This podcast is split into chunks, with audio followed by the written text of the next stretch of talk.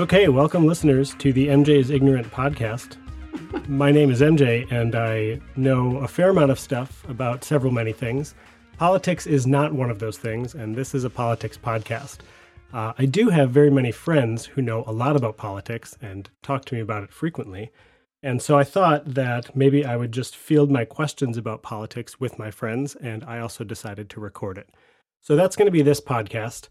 We're going to be talking about the fundamentals of lots of different uh, politics issues. And uh, generally, every episode will be one question. So today's episode is Politics What Are They? Very softball question for my expert panelists. Um, and then they're just going to answer that question. And uh, then there's going to be a couple of ground rules. Um, I guess there's just one ground rule no debating. So that's that's kind of how this is going to go. It'll be conversation. It'll be, you know, we'll have people from lots of different political backgrounds and political opinions, but we're not looking to debate and find the right answer to anything. We're just looking to have a comprehensive understanding of what's at work in politics. So, with that, let's introduce my guests for this first introductory episode. So, here with me in my studio, I've got my good friend Josh Breskowitz. Hi. Now, Josh is not an expert or educated in politics. He just knows way too much about it and talks way too much about it. Uh, he's one of these friends who will frequently, you know, grab me in the middle of the day and say, you know, if we just get this specific number of seats in some chamber of something in the government, we will be able to do this thing. And I don't know how he knows all that stuff, but he does. Uh, Josh also writes for a blog, uh, and his blog is at joshbrez.com.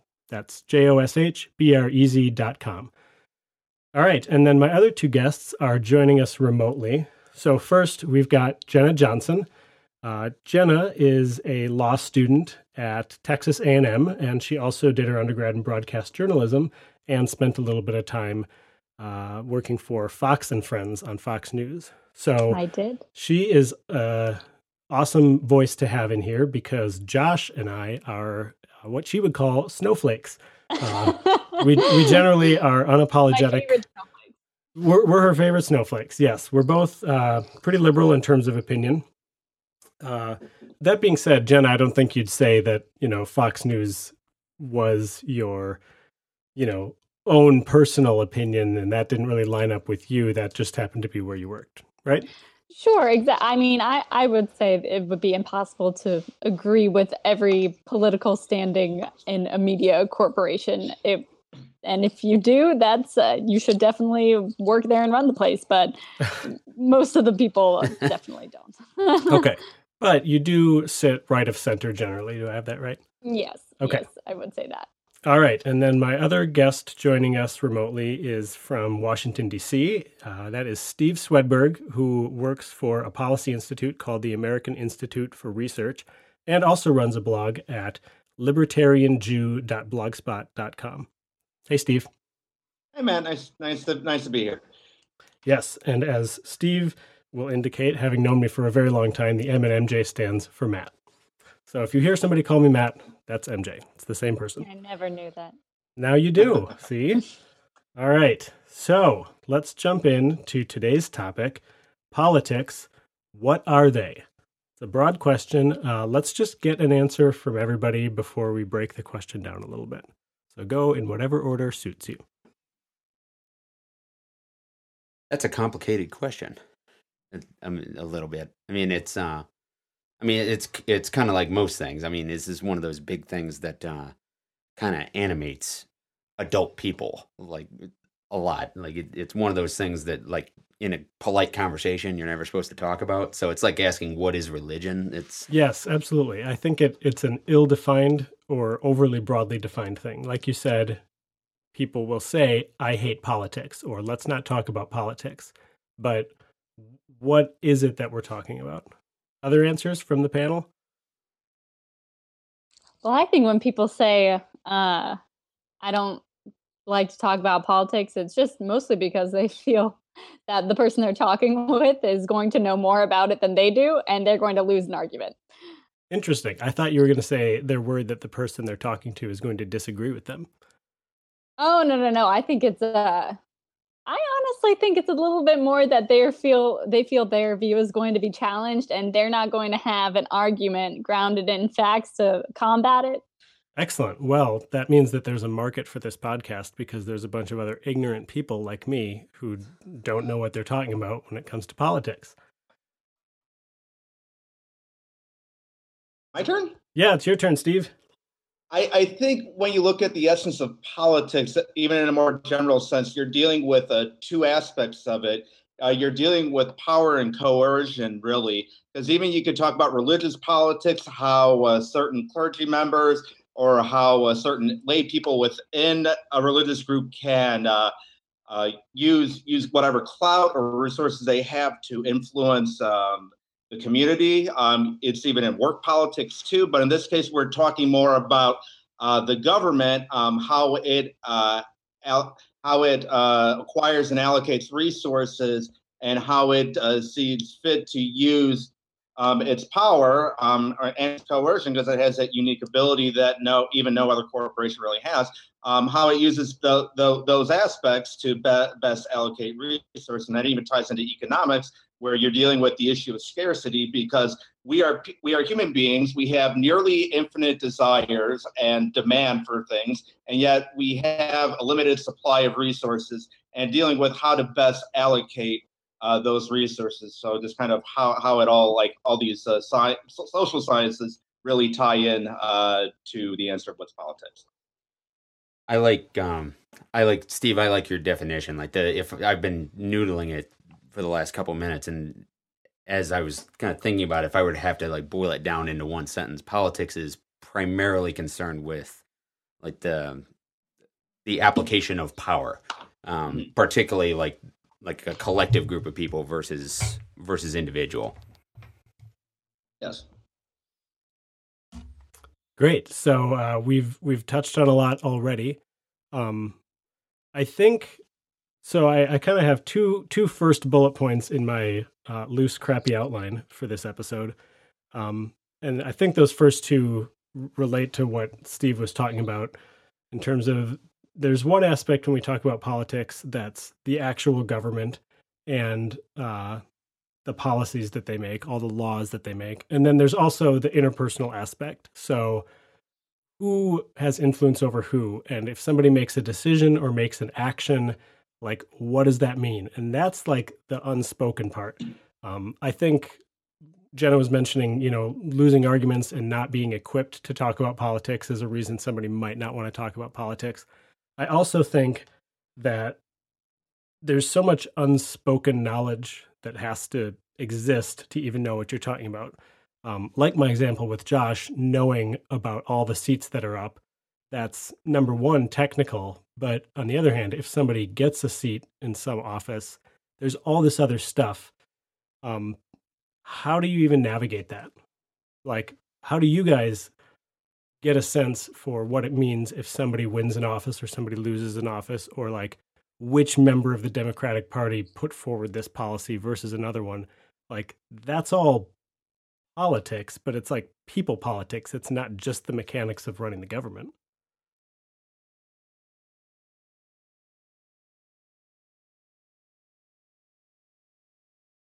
Well, I stumped him. Rephrase that. um, even if I were to know who holds every local and national seat, I still wouldn't have the knowledge to form political opinions or to form opinions on policies because there's all of this influence and who's who kind of knowledge and that's all like under the surface but people seem to have it. Right and so like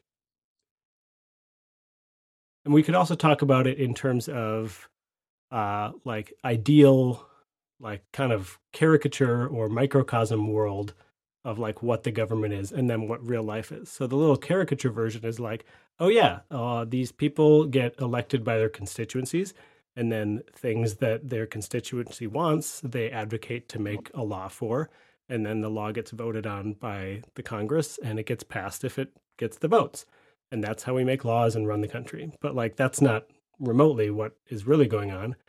um, what's fueling what politicians do. People like office holders, I have a sense, aren't generally just doing what their constituencies want. They're doing all this party stuff and all of this other stuff. Oh, absolutely. I mean, well, there's lobbyists, um, you know, who are allegedly acting on behalf of a certain constituency because they approach a politician and say, "Oh, your constituents are super, um, you know, engaged with this issue, so we should try and put this bill forward or something like that." But but really, it's very difficult now to try and get um, a senator or a representative to vote outside of their party lines because they want to be reelected and it's incentive for them to vote with the party so that they have backing um, when they run again. No one wants to really lose their seat and when it comes down to doing what they think is right or ensuring like a job for themselves when their election term is up i'd say most of them are going to go with ensuring job security for themselves mm-hmm. so i think uh, I have, I agree, of course. I think that sounds like when when it's kind of formulated that way, like that's all true. I think when you when it's formulated that way, like that's that's kind of gets at like um, a lot of the cynicism that some folks have towards politicians and politics in general, because mm-hmm. it's like, oh well, they only do things because they're responding to lobbyists so, so that they can get elected and all that, and that that is all true in a sense. But if you like step back and you you try to like you assume a, assume some good faith in politics of politicians of either side, which you know the side that you generally agree with, the side that you generally don't. Uh, if you assume good faith from all of them, a little bit of the whys behind that has to happen. I think is that there is a there is like a, a, a tug that goes on. Like you're rep- if you're a politician, you're representing a constituency, but you've also been elected probably on the basis of what you've presented your values to be. And when you go and you're trying to represent that constituency, you have to take into account well, what are all my values? What are the things that are important to me that I think are important?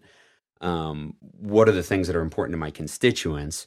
And also, what is practical and able to be passed given the rest of the folks in my party, what they think about things, what the values of their constituencies are.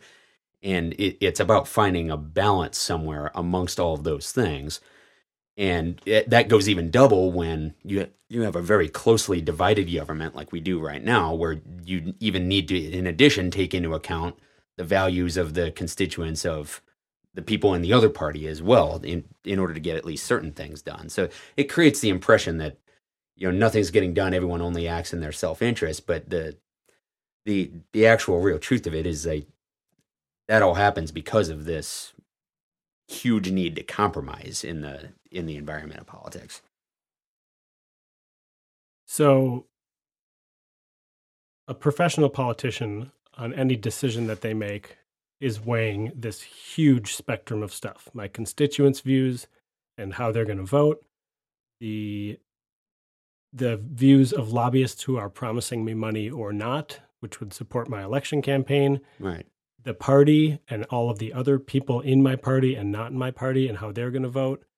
So, and even more, you mentioned more than I just listed there in your explanation. So how how am I, you know, like Joe Citizen, supposed to also have that knowledge as I'm watching the news and seeing something get passed or something being voted on? Like, how do I even form opinions on this stuff when there is so many layers of stuff? Not even like I wanted to say layers of crap, but we'll be uh you know kind and charitable yeah charitable and say it's layers of stuff layers of mechanics that are like vastly socially complicated on top of a government that is structurally complex.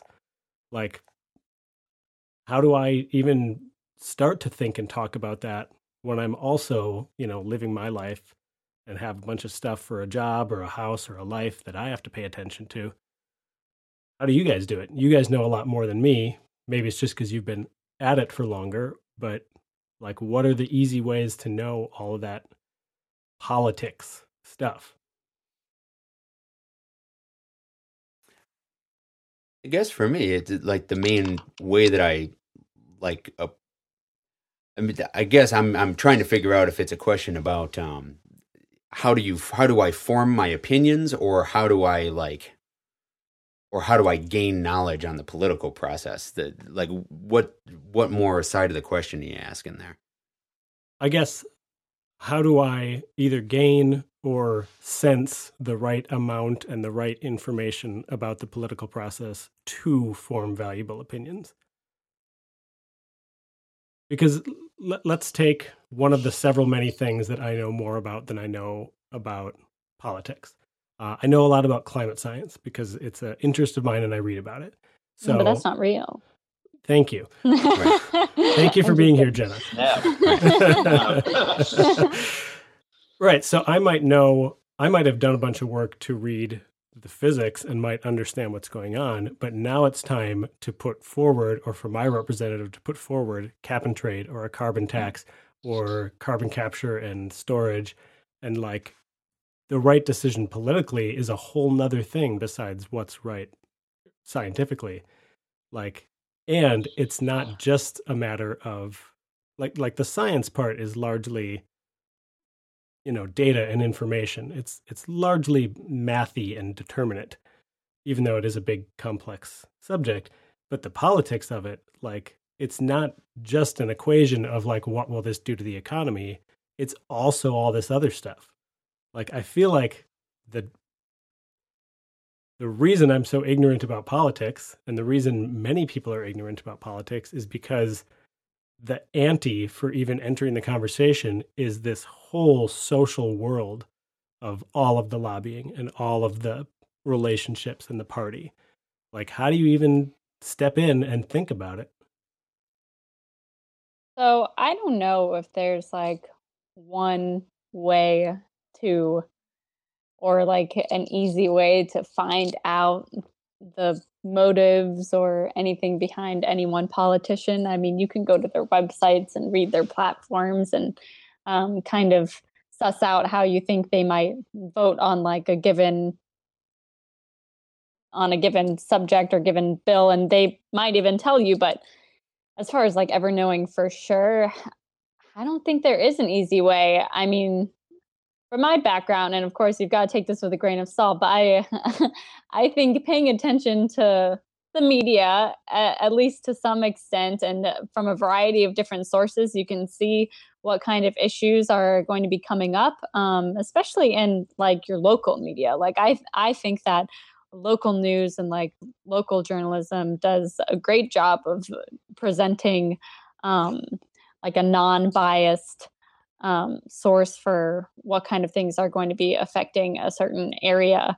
Um, of course, if you watch like the the big media news, you're going to get a lot more skewing to one side or the other. But as far as things that will have a direct impact on you locally, um, I'd say read your news, newspaper, check out those websites. Um, you know, subscribe to some of the lesser known um, news websites that will send you like newsletters and stuff because they're the ones that will tell you at least what issues you should be knowledgeable about. And then if you're passionate about one of those, you can reach out to your congressperson, regardless of what they think or don't, and talk to them about it. Steve, you've been quiet. What's your uh, but no, I, I, what have your thoughts it, been it, so far? I, no, you can take it at a few angles. One is just what do you feel passionate about, and what what the extent of i think as jenna alluded what kind of political activism are you willing to get involved in? Are you willing to call your senator? Are you willing to uh, do protests or or a, any of those actions?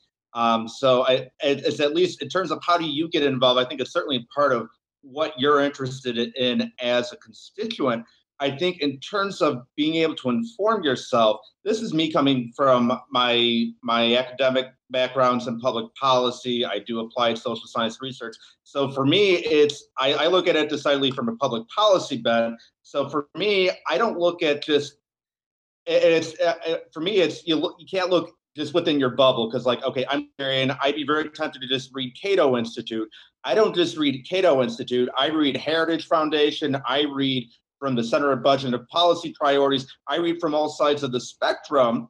to get that more holistic view um, for experts in the field so I can get a full picture of what does one side say versus the other because if you don't we don't we like to demonize the other side it, it's very easy to do that we like to think we're right about everything but if you really i learned this in high school debate if you don't understand the other side you really don't understand what is going on so to be able in terms of keeping yourself informed um, I use I I use uh, think tanks primarily again policy background, but I think even news media news media outlets uh, that you don't agree with. So you need to be looking at New York Times as much as you're looking at uh, Fox News. I think in terms, and I think that's a way of certainly to keep keep yourself informed. Everyone everyone can't like get a degree in uh, political science or economics or what have you. Um, or I mean, some people, enough people don't even lack the basic civics or American history uh, uh, coursework. But I, I, think in terms of keeping yourself informed, you really have to break outside of the bubble and do what we're doing right now, which is talking to people across the spectrum and understand where they're coming from so the conversation gets more holistic. I like that you said across the spectrum, not across the aisle.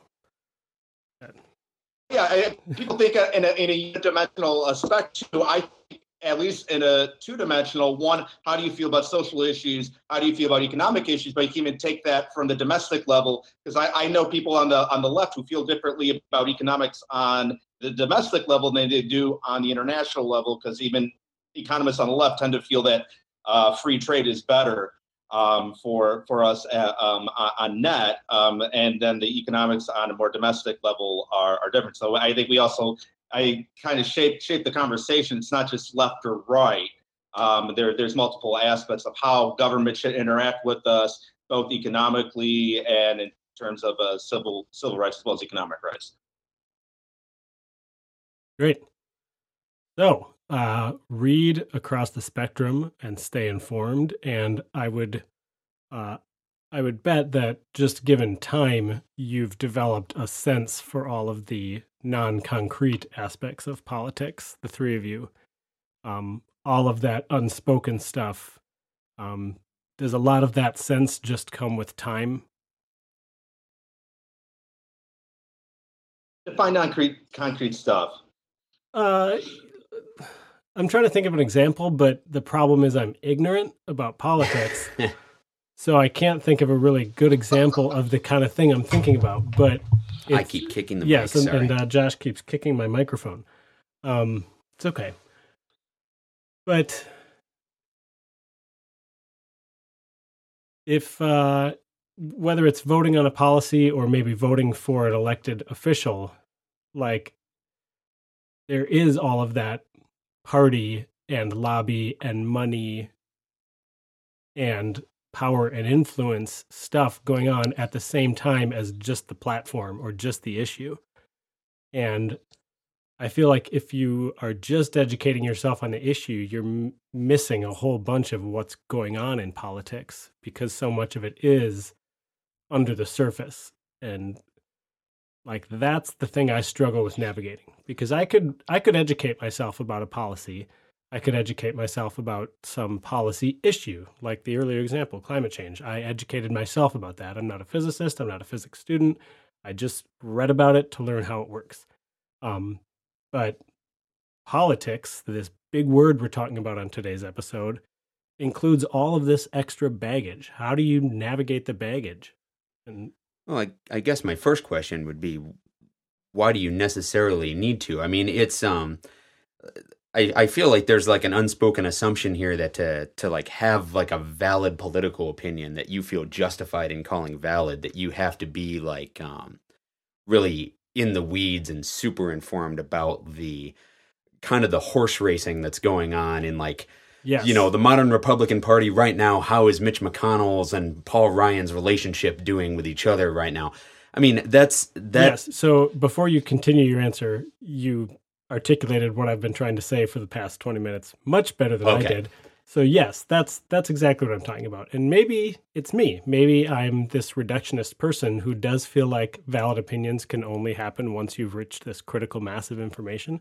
And tell me why I'm wrong if you think I'm wrong. Right. I mean, I mean, I guess the the first point I'd make on it is well, you're never going to acquire like all the information about it, and and secondarily, some realistically, a lot of that information is is not interesting to a to a lot of people. I mean, you know, like like the the the dynamics of the the characters in the Republican Party or in the Democratic Party right now and how they play off of each other and what the relationships are and is McConnell agreeing with Trump right now and all those things. Those that's all that all can be interesting if you're interested in that type of thing. Um, at the same time, having a valid political opinion, I, I think, is more foundationally. It starts with what your values are, um, and however you've considered them over the course of your life, while also trying to be aware of where do those values come from, how do they, why do I have them, and what might my biases be. Um, and then, like uh, like Steve and Jen have said, being being as informed as you can of of both different sides, be like, okay, my values push me towards this position on this issue. This is how I think I would prefer someone to vote on this issue. These are the reasons why I think that. I at least want to under, understand why the other side wants to, other than assuming that they're just a comic book villain, which they aren't. Um, and unfortunately, that's where we're at now. Is we're we're kind of in this place in the country where one side is oftentimes just assuming that the other side is is literally villainous with no other exterior motivation. You know, that's why I, I I like Steve's point about like if you really like have longer conversations about things, like you're going to find people on the left that think one thing about a domestic issue and another on an international one, and then another person on the left that will think the reverse of that, and same thing on the right. Like the more open you are to at least like have your position, but understand a little bit of why somebody else may think differently and what supports that and and try to inform yourself of that as much as you can. That at least gives you a basis to say okay i understand that. That's at least reasonable to think. I still disagree and i still think the way i think. You know but now i have this political position. I'm going to contact my representative and we'll see how they vote is that helpful that was helpful anybody else you guys like Josh's answer? I do too. I, um, I really do. Yeah. A, uh, then a, a, little different way of formulating it is, um, is a question of, uh, oh man, I can't think of the word, and I'm having such a hard time thinking of it. I'm probably gonna have to edit some time out of me trying to think about it. Um, uh, a question of efficacy. There we go. Um, so even if if that's all true, that I don't necessarily need to know what Mitch McConnell and Paul Ryan's relationship is like to form an opinion on a specific policy and maybe even call my representative about it and ask them to vote a certain way. Does me doing that work matter if, like, matter in the midst of all of the Mitch McConnell and Paul Ryan relationship things that are happening? Yes. I would say definitively it does. I mean, like take as an example, like this past summer, like whether one thinks that this was a a good turn of events or not, the events this summer around the Affordable Care Act, I think, show at least some evidence that the response of a constituency matters at least to a degree. I mean, it ma- matters to three senators among well, I'm not good at math. So how many senators are in the well, Republican the th- Party? Hundred. Yeah, I mean that's out of a hundred. Yes, out of a hundred. The the the thing that that's that's where some of the like the, when you get into numbers like that, that's where you get at like some of the like intra-party dynamic things. Like there, as the example here is, there were plenty of other Republican senators like Bill Cassidy, for example, a few others who Jeff Flake. Yeah, and Jeff like there's several that have had like various issues with some a lot of the plans put forward, whether or not they would vote against policy X, Y, or Z, that ends up being complicated, especially if they know that, well, on this given thing, there's these votes against it, so I don't have to take the hard position. And this other one, there's these votes again. And that's not a criticism of them. That's just how, yeah, like. So let's, I want to take the healthcare example and kind of run with it because like I feel like that was a bit of a fluke situation. And I don't feel like it's the case that many of those Republican senators were saying to themselves, well, Susan Collins and remind me, uh, Lisa Murkowski and Yes. John McCain in the so, in the end. And let's right. So let's not include John McCain for a minute because Right. he was kind of this last minute fluke aspect of it. So there's Republican senators that are saying to themselves, "Well, I know that Lisa Murkowski and Susan Collins have it covered, so I don't have to take the hard position on it." Right? If that, if they had thought that and McCain hadn't flopped, the bill would have passed. Do I have that right? Yes. Yeah. So, I mean, like, what's what's it worth for me to do the work of like knowing and having a policy position myself as a voter and a citizen if the real decisions are getting made like i feel like it's possibly weighted about all this party relationship and campaign stuff by the people who actually make the decisions and vote for the policies to pass or not than the opinions of all these people who have put in the work that we're talking about to have well formed policy positions. Well, it is a republic. Like that is the nature of our government. Like the representatives do get to make the choice of the vote in the end. Like that's Right, That but is the system that we have set up. What I'm saying is their choices seem to be more influenced by their own politics, their own interpersonal, unspoken stuff than the policy positions of the people they represent. Well, I think probably, I mean, I don't know of too many of my friends personally calling their senators or writing letters that often. So I think it's a little bit of a like bystander effect. You think, oh, well, someone else will take care of it. We have other politically engaged people in this community who are Mhm. they're taking care of that. I'm sure if there was like just, you know, a hot button issue and senators are just like getting phone calls and letters and on and on and on about this, That makes they're going to think, wait a second, it doesn't matter if, you know, so and so is going to like back me or whatever next year if my own constituents are feeling really passionate about this issue and I go against that. Mhm. So, I mean, it's not, it's definitely not a guarantee, that's for sure. And it's probably going to be disappointing when, you know, you ask your senator to do something or vote a certain way and that's not the out, and you don't get the outcome that you want. But if you don't, like if you don't vote, you know, I kind of say uh, that about people who like don't vote and then complain about the outcome. Like, well, you didn't do what you your civic what your civic duty was to do. Mhm. So it's kind of similar in that respect. I mean, case in point in in this case to like I think it for real happening, like in this actual in this actual set of events, like uh Jerry Moran, I want to say, one of the senators from Kansas, he was kind of all on board with a certain path of voting based on what the reporting suggested, and at least for some of the votes that were taken, after going to a town hall and hearing from constituents, changed his vote.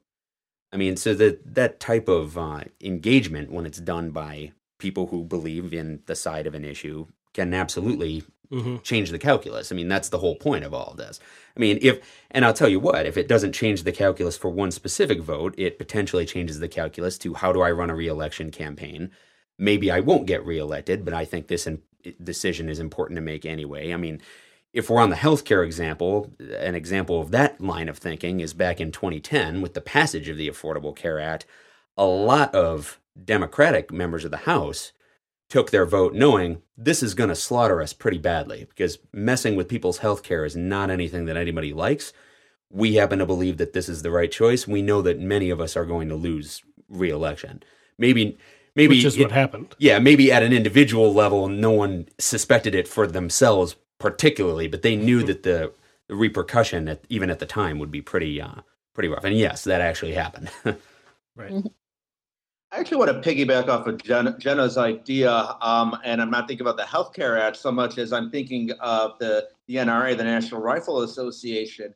Um, they only have 5 million members. You think you hear about all these stories about how they have so much clout, that they have millions upon millions of members, but that they have those very, I mean, they have those members that make the calls, that do all the activism outside of their own, uh, whatever their own professional lives may be, they make those calls and then they make they they they have that influence. So I think going back to your initial question, I think a lot of it has to do with how involved are we with the uh, political process? I think, especially when you look at other uh, like like European countries, um, like especially with France and how they there's a lot of uh, demonstrations and protests. Um, in comparison, we really don't have that culture. I think that's been changing since uh, Donald Donald Trump's been elected. But I think generally speaking, we haven't had that for a while. And when we do have that kind of uh, political involvement, even if we're not as well uh, as astute or as well informed, I think when you have that engagement, you have the people have more involvement. But if we don't, there's that, as Jenna said, we have that buyers bystander effect, and we have that overall complacency.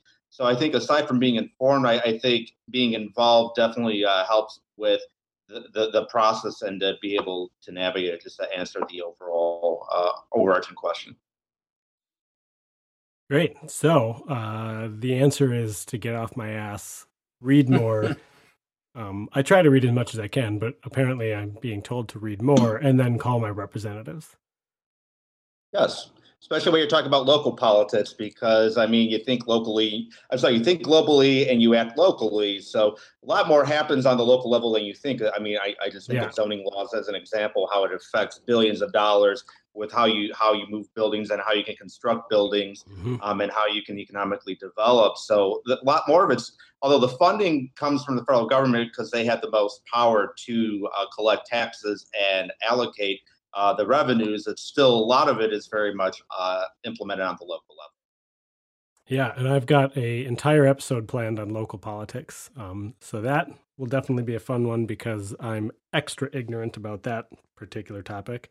Um, I could tell you three local representatives by name, and state senators, no idea, no clue.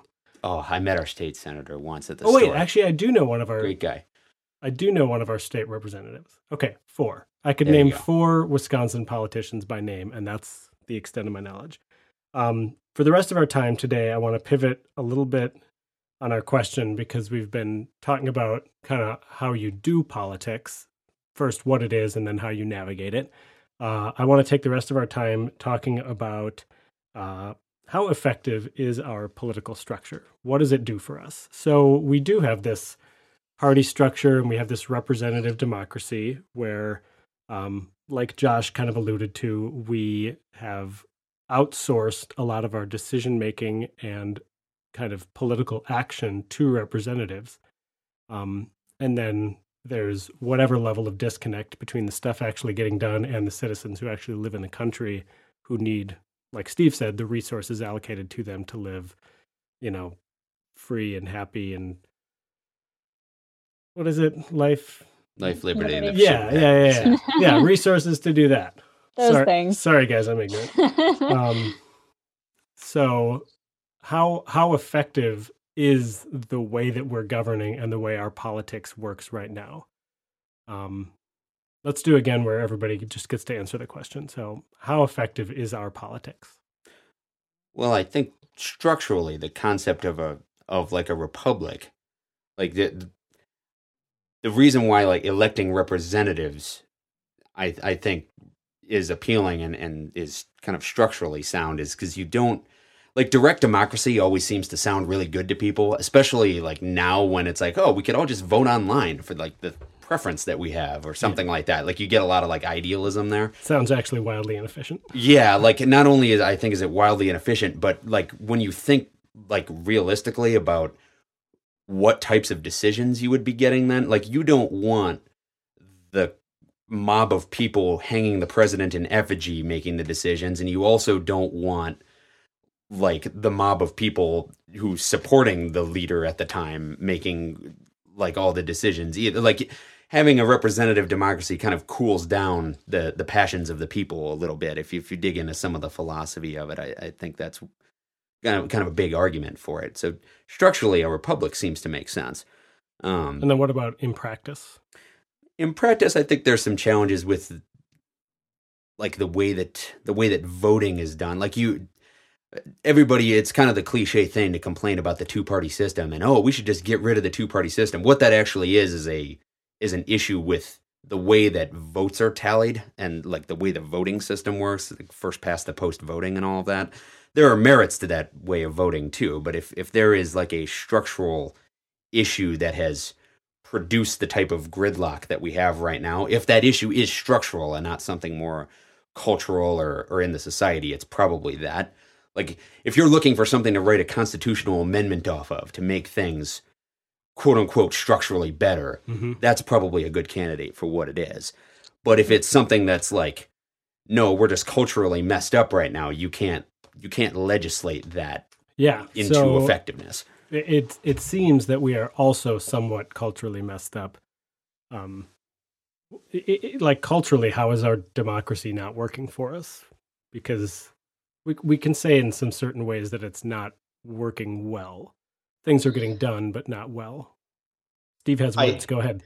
I do have words. I, I, I, you bring up a cultural aspect that's interesting because we, we already mentioned life, liberty, and pursuit of happiness. And I think, as one professor that I had at Lawrence University put it, the founding fathers wanted it to be uh, a libertarian playground, as it were, to be able to do whatever you want as long as you don't, quote unquote, pick my pocket or break my leg. Um, on the other hand, there, I mean, people who came in this country, you also have this puritanical religious aspect.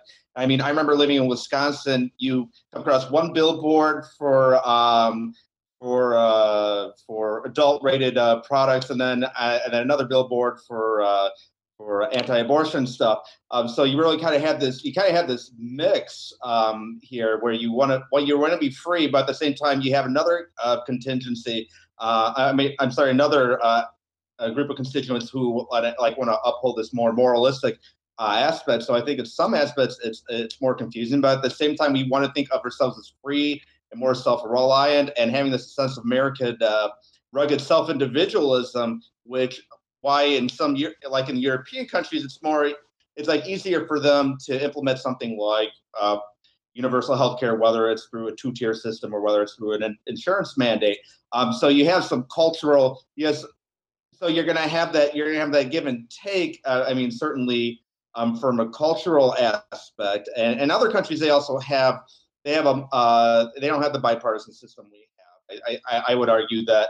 I mean, we can go in more detail about this. I would argue that we have a system that allows for a two-party system instead of having a multi-party parliamentary system where I can vote for a party that more accurately reflects my views. That has good issues and that has bad issues because if you had to form a coalition government, that oh hey, you have to appeal to the to the crazies either on the far left or the far right um, to get to get where you're going. So I, I th- and I think I had another professor at Lawrence who also said democracy is the best institute. I know we're not a democracy; we're a representative republic. Um, but like that, democracy is the worst system except for all the other ones. Yeah. Yes, So you- that's a uh, Yeah. whose uh, whose famous quote is that? It's uh, often ascribed to Churchill, I think. Ah, yeah. but is that a is that a false attribution? I'm not sure. Okay. Like, yeah, Steve might know more than. What's More a than I do where uh, what's a comes from. coalition government? I don't know what that means.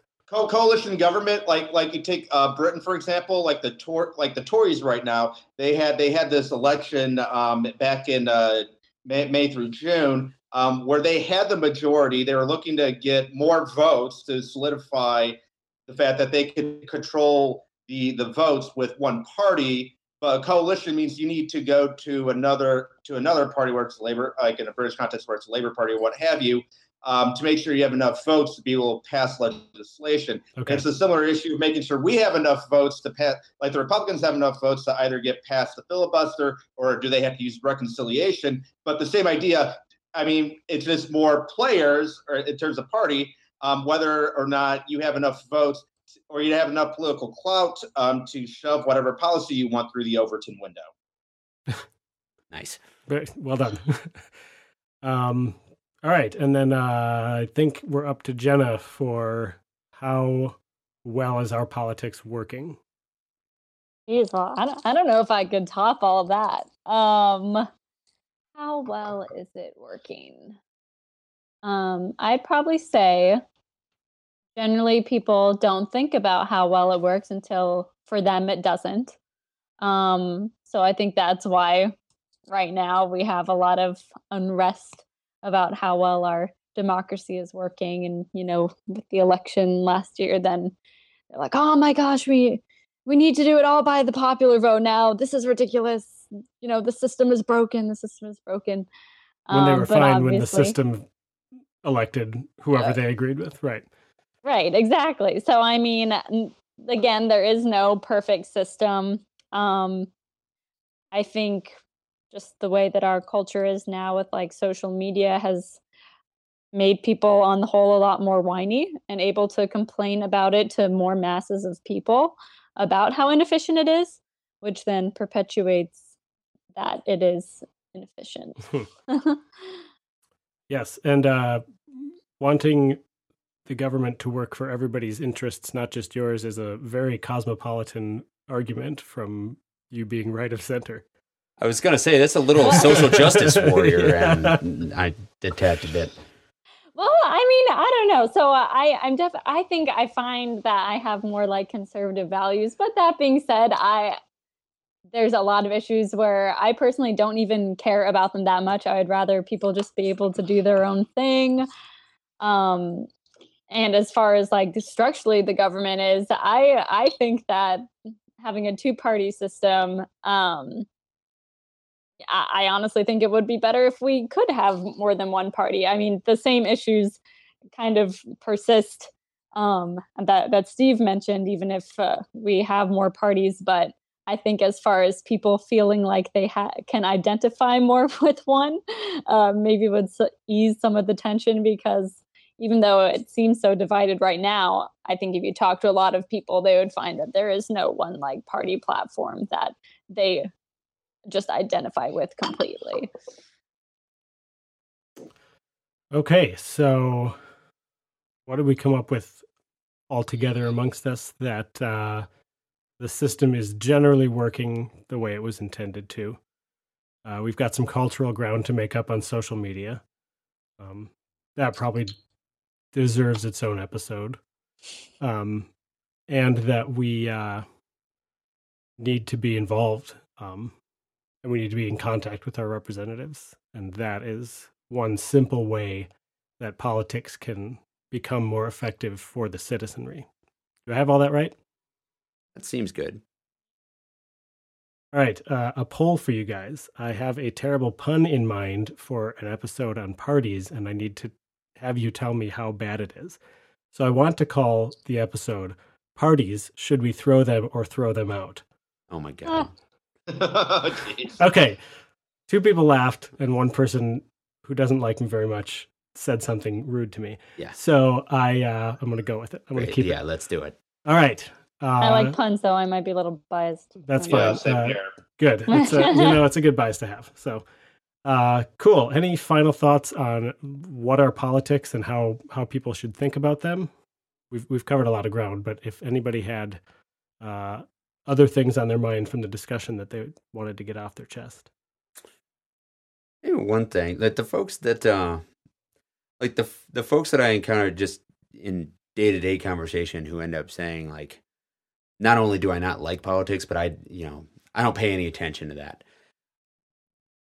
Those folks are the ones that end up actually like giving me the the most dismay. Like the at the end of the day, like most acts can be construed mm-hmm. as political acts. Like your decision to take a job with a given employer is arguably political. Your decision to negotiate oh, yeah. or not for a certain amount of money by that employer is is political.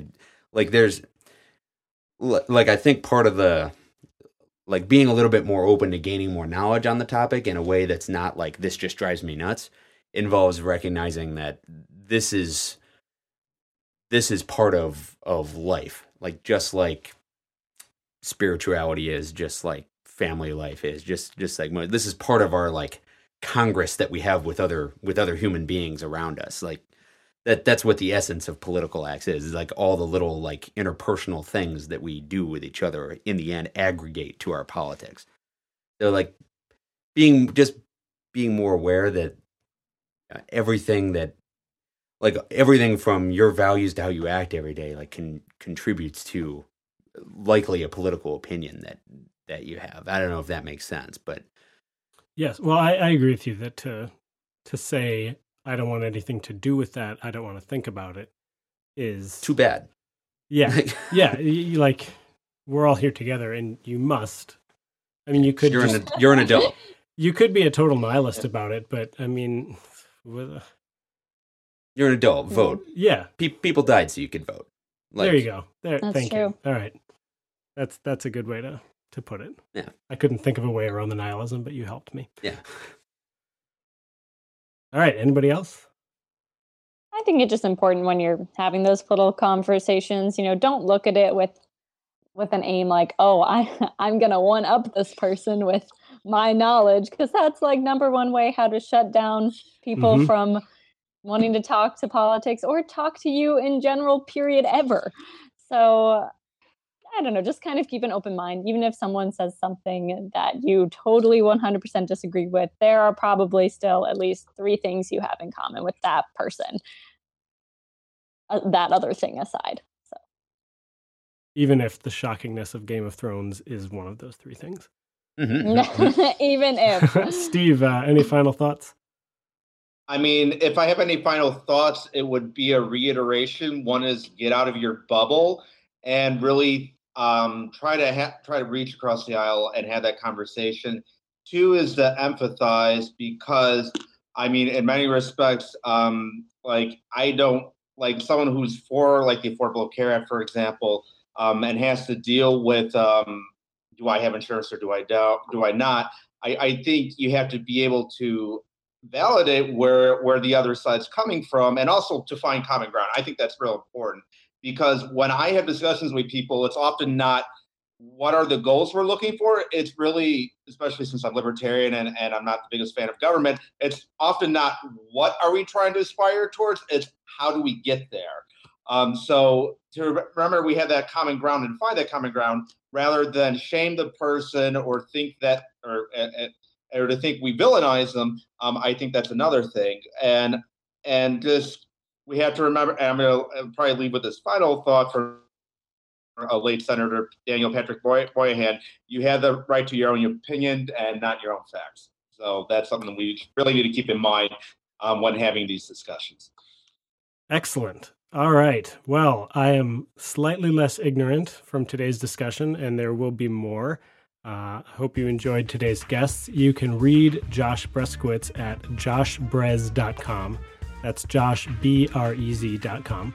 You can read Steve's work at libertarianjew.blogspot.com. And uh, Jenna does not have time to write a blog because she's in law school. So you can just look. I, I do the reading. yes, yeah. she. Yeah, and Jenna will be reading at Texas A&M. Um, all right. Thanks, everybody. Bye. Thank you. Thanks.